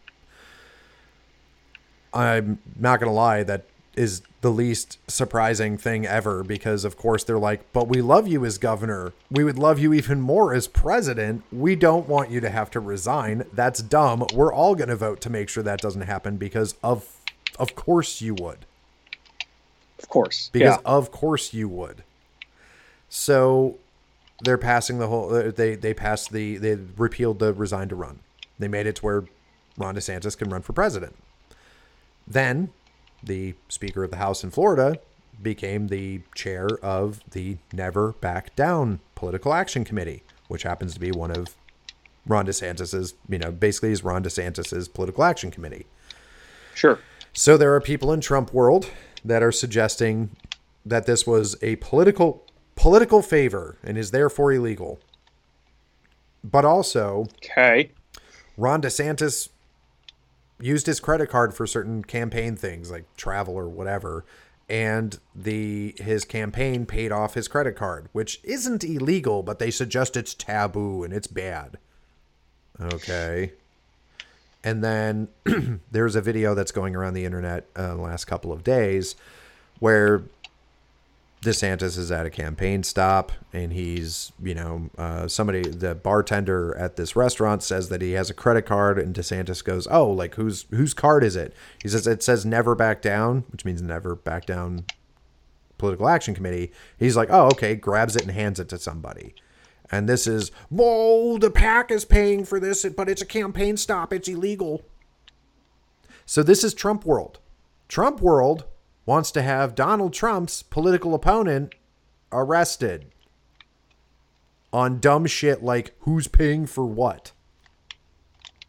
Yeah, it just is unseemly and doesn't make sense. Like, don't It's don't do pathetic. this. It's pathetic. Like there- there, there's Yeah, there's no well, other okay. description for it. It's fucking pathetic. When you have a senile old man who can't put together a sentence sitting in the White House, Mhm. who is actively, shockingly corrupt with a huge amount of the Democrat Party, and this is what you're spending your time on? Yep. Yes. That proves that proves to me beyond any shadow of a doubt that he is actually worried about Ron DeSantis. Yeah, it, it, it makes me angry. It feels it feels like they don't give a shit about the things I care about. I don't care about that. I like both of these people. I like I don't understand like it should it should be like Donald Trump goes ahead goes ahead and runs for president and Ron DeSantis is vice president. Ron DeSantis is not stupid for looking at the situation and saying, I'm not sure if Donald Trump's going to be able to make it to the actual general election. There's too much legal stuff going on. I don't know if he'll make it. I need to put my hat in the ring now because by 2028, I'm going to be in a field of a bunch of people. Why wouldn't I take this opportunity? There's zero advisors that are worth any amount of money that would have told Ron DeSantis, wait until 2028. Anybody who says he should have waited till 2028 only says that because they want Donald Trump. That is not Right. an analysis of success for Ron DeSantis. That is an analysis for success of Donald Trump. Sure. And guess what? Ron DeSantis doesn't give a shit about Donald Trump's success when it comes to running his campaign. That's ridiculous. And suggesting it is dumb as hell. I think at the end of the day, the most important thing is what is best for the future of the United States. Yes. And guess what? Attacking your fellow Republicans, that ain't it. Right. Well, and I think getting control of the executive branch by someone that is going to prevent the federal government from abusing citizens and prevent the Democrat sort of globalist New World Order agenda from progressing in the United States, someone that's going to stop that or frustrate our political enemies as they try to consolidate more power, that is what is valuable.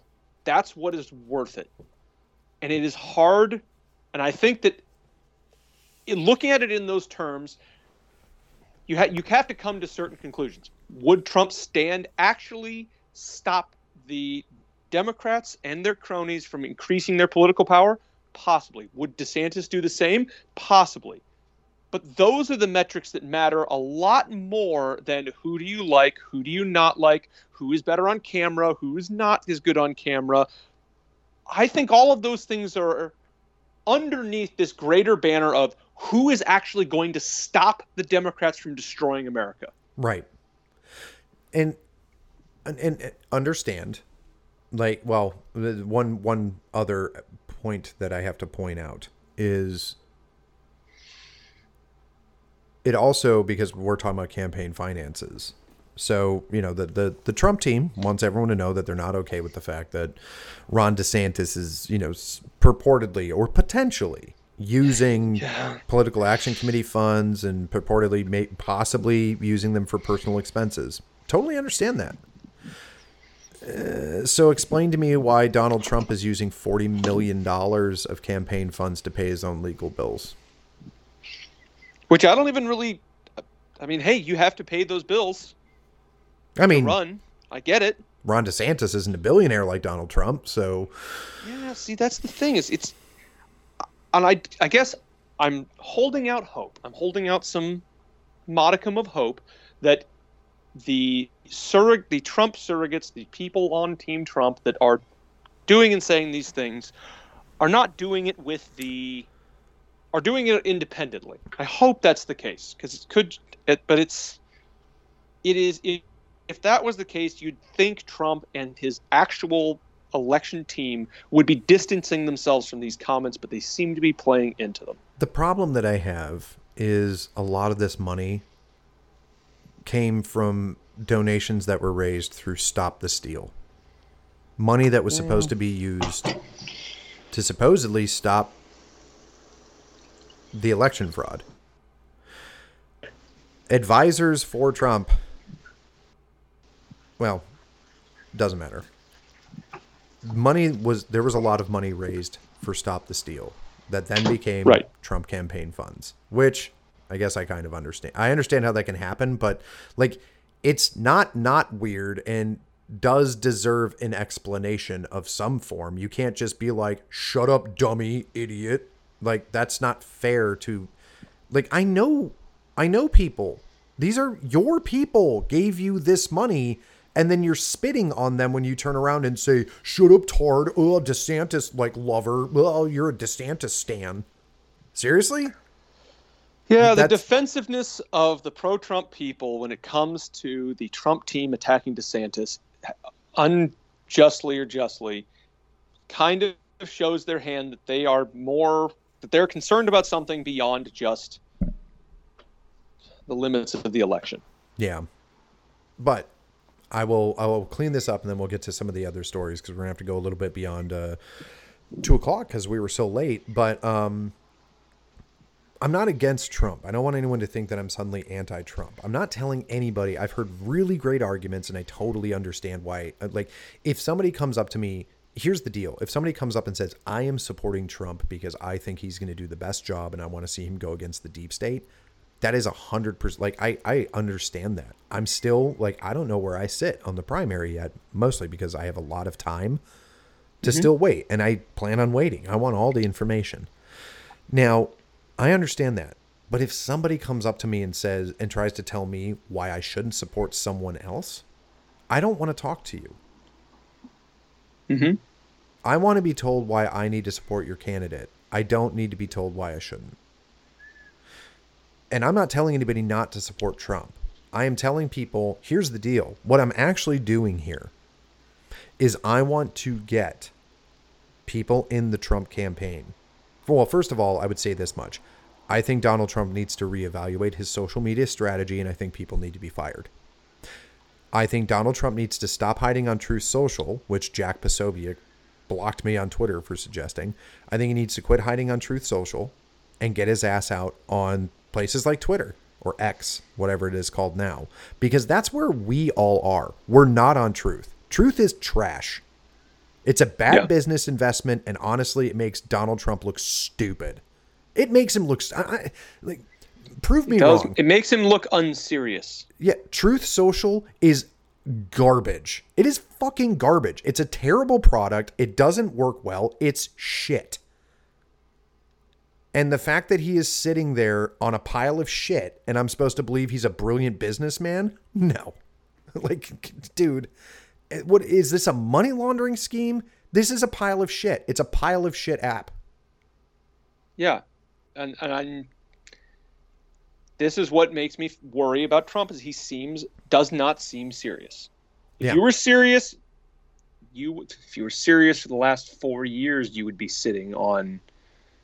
You'd be on Twitter. You'd be back on Twitter as soon as you were able. You'd be on an alternate account on Twitter. You. It is hard for me to feel confident in Trump because it seems like he does not have confidence in himself to run and be the president again. What's he done the last four years? He's just sort of hidden and skulked around in the shadows. And yeah, he's been probably worried about going to jail and under all these investigations. And that sucks for him, but I kind of want someone that's a little bit more. I, that proves to me that the baggage that Trump has is something for me to worry about. And I Mhm. want Trump to make me not worried, and he's not doing that. Well, that and his bitterness, which I think is justified. For sure. Because I've heard a but lot I don't people want say- someone bitter. I want someone going into this with a clear head who's going to save the country. Yeah, and that's the problem is I've heard the excuse and it's a rational excuse for people like he's not going to go back to Twitter after the way they treated him. I'm like, "Sure. That that's not understandable, but I'm not going to download Truth just to hear from him because Truth is a fucking shit app and I'm not doing it." Yeah. To be com- okay, let, let me explain. Sorry, real quick. Um, people might ask, why do I think Truth is a shit app? First of all, it doesn't integrate with a goddamn thing. I understand that that's because tech sucks and they, they want to fight them. So I, I totally get it. But it doesn't integrate with anything, so it's useless to me. It's just another thing I have to do work on. Number two, um, I don't trust that it's secure. And I know that because it's affiliated with Trump, that uh, it's probably crawling with hackers that are going to try to dox people or cause some sort of other undue harm. And that's already occurred. Sure. So I don't have the trust and faith that they have a good enough security team that there isn't just a god awful amount of who knows what going on on that application. And so, mm-hmm. yeah, I'm not putting it on my phone. Sure. It's simple as that. It's a shit app and it makes Trump look stupid. Anyway. But yeah, the bitterness. Now, there are a couple of other things that we want to bring up. First of all, is uh, people may not even remember this name, uh, but the name is Bowe Bergdahl. Anyone that was in the army, and certainly anyone who deployed to Afghanistan, knows the name Bowe Bergdahl because you would have screensavers on your computers that told you to ask about Bowe. And Bowe Bergdahl, for those who don't know, was a U.S. Army soldier that decided uh, that he didn't want to be in the army no more and he wanted to join the Taliban. So he left his post and wandered off into the Afghan wilderness um, to try to join the Taliban. And the Taliban ended up getting a hold of him. And uh, he finally ended up being released in, gosh, what was it, Alan? 2015? Yeah, yeah, twenty. I think it's 2015. Yep. So, Bowe Bergdahl committed treason.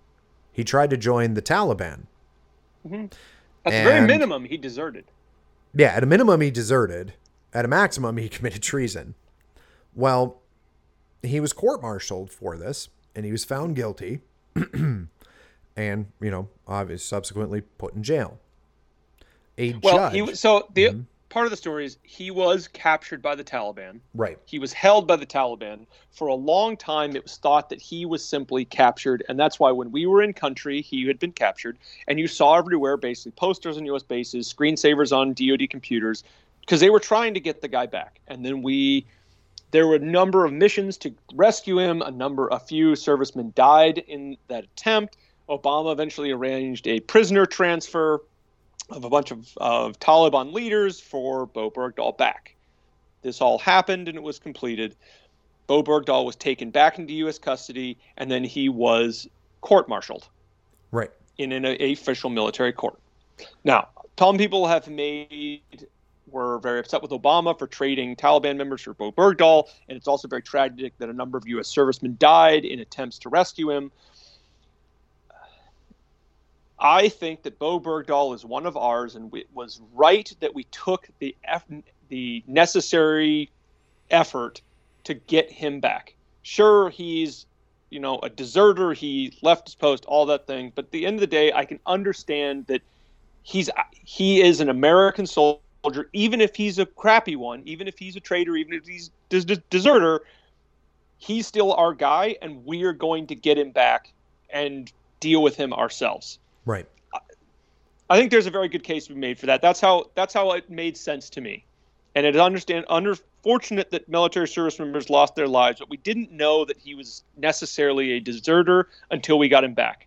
And even if it was alleged, he's still our guy to get back. If anyone's going to try him, it's going to be us Right. because he's our guy. We always get our people back. yeah. Now, Yeah, the- I think there's a very good case to also be made for screw him, he deserted and joined the Taliban. That's totally viable too. I'm not saying one way's absolutely right or the other. Yeah, there's But- there's nothing there's nothing but honor and absolute heroism in the people who fell trying to get him back. For sure.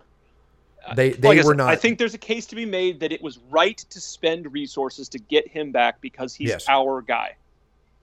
Yeah, no, I I, I yeah, I yeah, I agree. Um never yeah, you you- yeah, uh, you've made a point.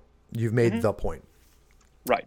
So, anyway, he's back in U.S. custody. We try him. He gets court martialed. He is let go. Done.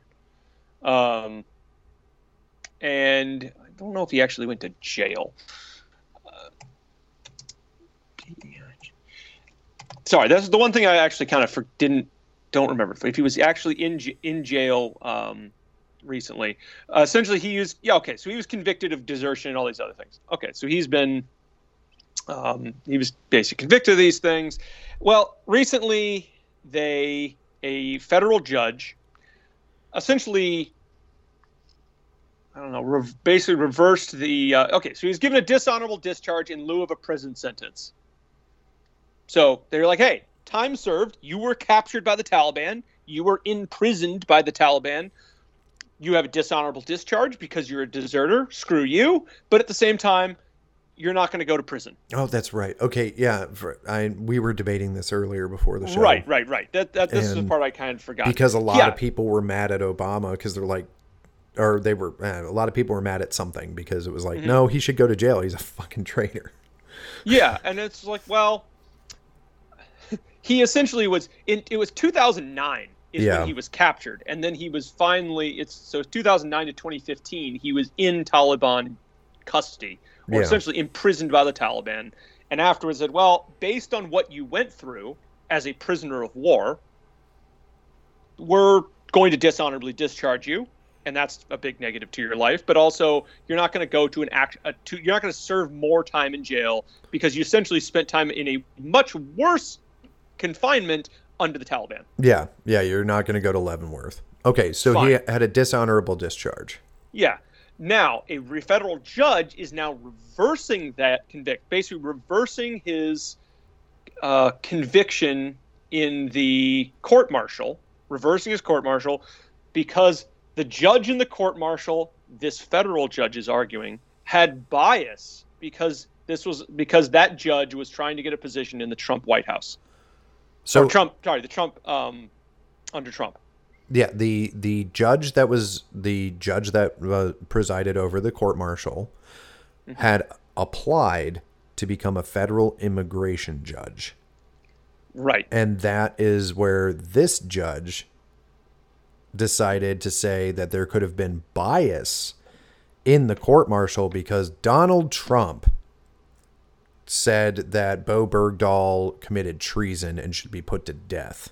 Yeah, but Bergdahl pleaded guilty. Mm-hmm. He ple- he pleaded guilty, and what this judge recently did, this judge, his name, judge's name is Walton. He vacated all orders and rulings issued by the military judge who presided over Bergdahl's court martial. So it's like, wait, what? Why is that necessary? The guy pled guilty. He was found guilty. He was court-martialed.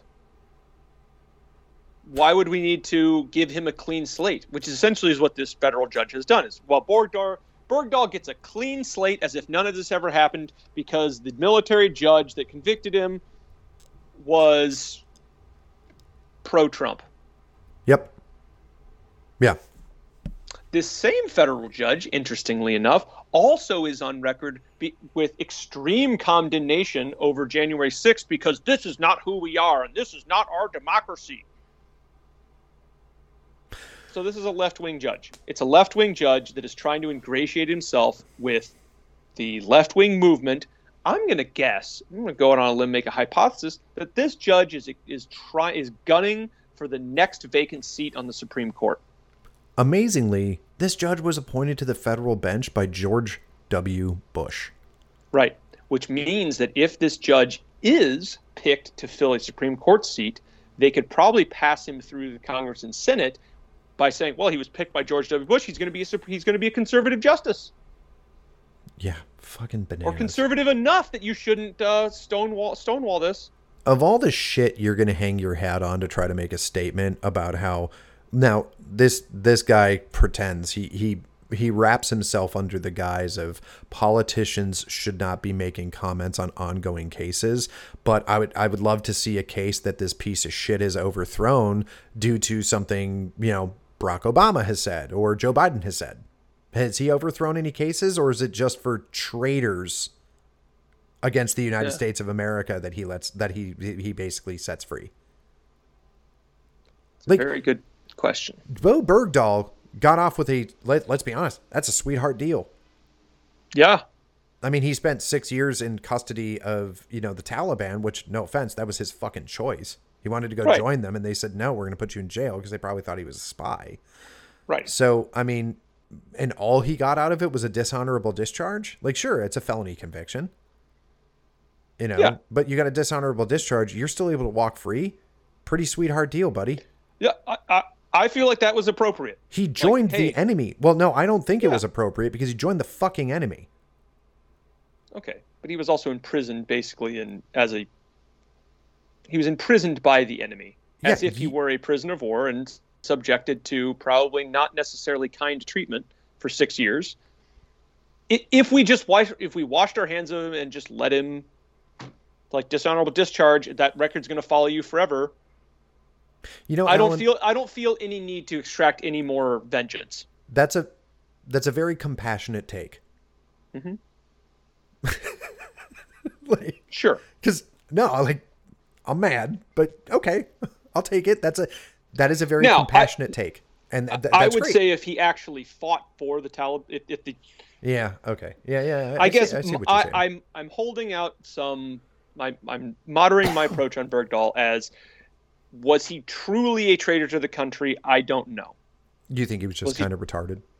If given the opportunity to kill U.S. service members, would he actually have taken it? That's what we don't know. And okay. because we don't know that i'm no it's good take. not willing to write i'm not willing to uh, treat him as if that was true. Okay. You're not going to treat him as an enemy combatant because you never had see, the opportunity to do so. I'll leave the option option option open. If i learned more about Bergdahl and his case and it and i came to rethink and i came to be convinced that he actually would have killed us servicemen and taken uh, or you know harmed the country, maybe I would change I would change my mind. But as I currently view it, I would say I am not convinced that he actually would have killed U.S. service members fighting for the Taliban. I think he was more just an idiot who had no idea, who was just doing real dumb things. Okay. No, no, I, I, I get it. But, you know, so of all the things that you want to make a statement of, the judge chooses this one. Mm-hmm. Insane. Yeah, that's weird. Insane. I don't understand why. Is there seriously? It's not like there's some giant group of people advocating for Bowe Bergdahl. Even left wingers, I think, were like, well, why would we care about this guy? He's a white soldier. We hate those people. um, in that same vein, one thing I want to cover before we end the show off, because this is interesting, so we have to have a little bit of a discussion on it. But speaking of the Taliban, hilariously, um, who uh, had a habit. Uh, the, the, Taliban was constantly brought up when people were having debates over statues in the United States because of things mm-hmm. like the uh, giant Buddha statues that were destroyed by the Taliban because they destroyed anything. Uh, from the previous culture that wasn't right. um, inherently part of their religion. And much like the Taliban, which hilariously, you know, people want to call the. Uh, remember when the truck. Per, what were they? The, the truck parades or whatever for Trump? Convoy truck convoys where people would have like the American flags and they would drive through different towns and stuff. I remember you saw this a lot with boats where there's like, yeah. oh, we have like everybody's boating in this lake. We're all flying Trump flags. Yeah. People would do that in trucks, and then there were mm-hmm. pictures taken of that, and that that's where everybody was like, the American Taliban. Well, in reality, sure. something that envisions the American Taliban in a lot of the ways that the Taliban came in and demanded religious orthodoxy um, in Afghanistan was destroying any anything anything that tied anyone to something before the Taliban. Well, obviously, this is a relation that a lot of people use when it comes to statues and things in the South. Remember, we've had all these arguments because BLM, seemingly out of nowhere, got upset over statues of Confederate generals. And the reason why I say seemingly out of nowhere is because nobody whined about these things at all and then suddenly BLM was like, "Oh, black people literally like can't sleep at night because there's a Robert E. Lee statue in this town that black people have lived in for, you know, hundreds of years now." Voluntarily. Well, Alan, we were told that the statues were going to be taken down, right? That this was Charlottesville was was a big one, right? They were going to take this statue down, and that's when people showed up and marched uh, because they knew regardless of how you feel about what happened there, they knew. They knew exactly how this was going to go, and now we're going to prove that they knew and that they were right. They knew exactly where this was going to go and what the actual point of it was. And as if the left wing had just left it alone and let people show up and march with their tiki torches, nothing bad would have happened and no one would have been hurt and no one would have died. But then the left showed up and decided to be violent because they literally can't. Uh, they can't not be violent and thuggish. Point is, yeah, uh, so they take uh, they take these statues down, and we were told that they were going to go to a museum. It's fine. Yeah. It's going to go to a museum. Everybody, they're not erasing history. They're just going to put it in a museum. It doesn't need to be in the public square. And the majority of Americans went, I didn't really give a shit about the statue, but okay, yeah. I mean, I don't like the idea of erasing history and stuff, and maybe that's important. I mean, it is something that happened, and we should know about it. So yeah, a museum that seems reasonable. But they're not going yeah. to a museum, Alan, are they? Uh, no, they're going the uh, the statue is going actually, and this is after lawsuits. So two organizations. Um, one was the Trevilian Station Battlefield Foundation, which operates a Civil War battlefield uh, museum in Louisa County, Virginia, and the Ratcliffe Foundation, which runs a museum out of the former home of Confederate General Jeb Stuart in Russell County, Virginia. Both of these basically Civil War historical societies filed a uh, plea or filed a case in order to get custody of this Robert E. Lee statue, which had been removed by the city of Charlottesville, so that they could take it to their museum and put it on display as part of their museum. Mm-hmm. Well, a federal judge denied both of those organizations the ability to do that, and instead, the Charlottesville Jefferson School of African American Heritage is, is, has been awarded the statue to melt it down. Oh, good. Uh, and probably use the bronze to turn it into something else, right? Yes. Hmm. Interesting. Do you remember what was being chanted by those people when they were um, the night that they went to Charlottesville? Uh, I believe one of the famous chants is "You will not replace us." Yeah, you will not replace us. Oh, guess guess they're getting replaced now. Yeah, because they're going to melt exactly down the this statue, about. Mm-hmm. and they're going to they are going to turn it into some hideous modern. You know what? They're probably going to make it a fucking statue of George Floyd. Probably. Yeah. but it shows that all of this is about is so much more about vengeance Yes. and petty and petty hatred than it ever is about doing anything positive for the black community. yeah, If I, this is actually a very good good take. I, this is a good example of something I've noticed for a while. It's that if you wanted to swell the ranks of the KKK as much as possible, you would do things exactly like this. This is meant to be a provocation to the to basically white Southerners and say, "Look what we can do to you. Look what we can destroy, and you are powerless to stop us."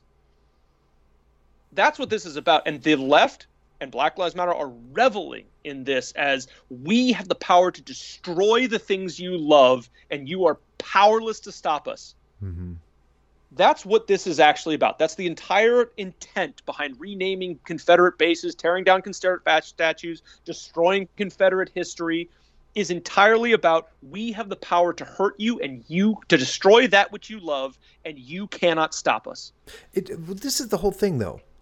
It- It's like I, I don't I don't disagree with you necessarily, but like, it's not even nobody nobody cares. Like, it- it- let me explain. Right, right. Oh no, no. Th- this is the point. The, like this is actually people didn't necessarily care about these statues. Right. It's because But- they the only reason why people are reacting the way that they are is because they know this deeper aspect of it. They're like, Right. this isn't about a fucking statue. These people hate us for who we are. Simply simple as that. Black Lives Matter is a bunch of rich people from fucking New York who would suddenly show up in flyover country and are like, ew, you drive trucks, you listen to country music, you talk with a stupid accent, you're one of those dumb, toothless hillbillies. I fucking hate you. I want you dead. They know that. That's what this is. That's why they're angry. They don't give a fuck about a statue. They give a shit about the fact that they know for a fact that all of this is about replacing them due solely due to hatred. Yeah. I mean, the, the common refrain that you hear on the right is they hate us and they want us dead. Yes. And that's absolutely true. The left hates us and wants us dead. And it is exa- exemplified by things like the way they're treating Confederate monuments. They want to destroy them and tear them down because they want to destroy and tear down us. They Yes. don't hate Robert E. Lee. They hate you and I. Yeah. They don't hate this these mythical racists out there. They hate anyone that voted for Trump. right. They don't want to destroy neo Nazi movements. They want to destroy any movement that stops them from complete political domination of the United States. Yeah. And so like I guess the the lesson learned here, not that we have many in this audience, but perhaps you have friends, is stop taking them at their word. There were plenty of people back when this was happening with Charlottesville and things like that. Yeah. There were plenty of people that were saying exactly what we're saying now. And we we, we were saying exactly what this was going to become. 5 years ago, Yeah. we were telling everybody that this is what this was about.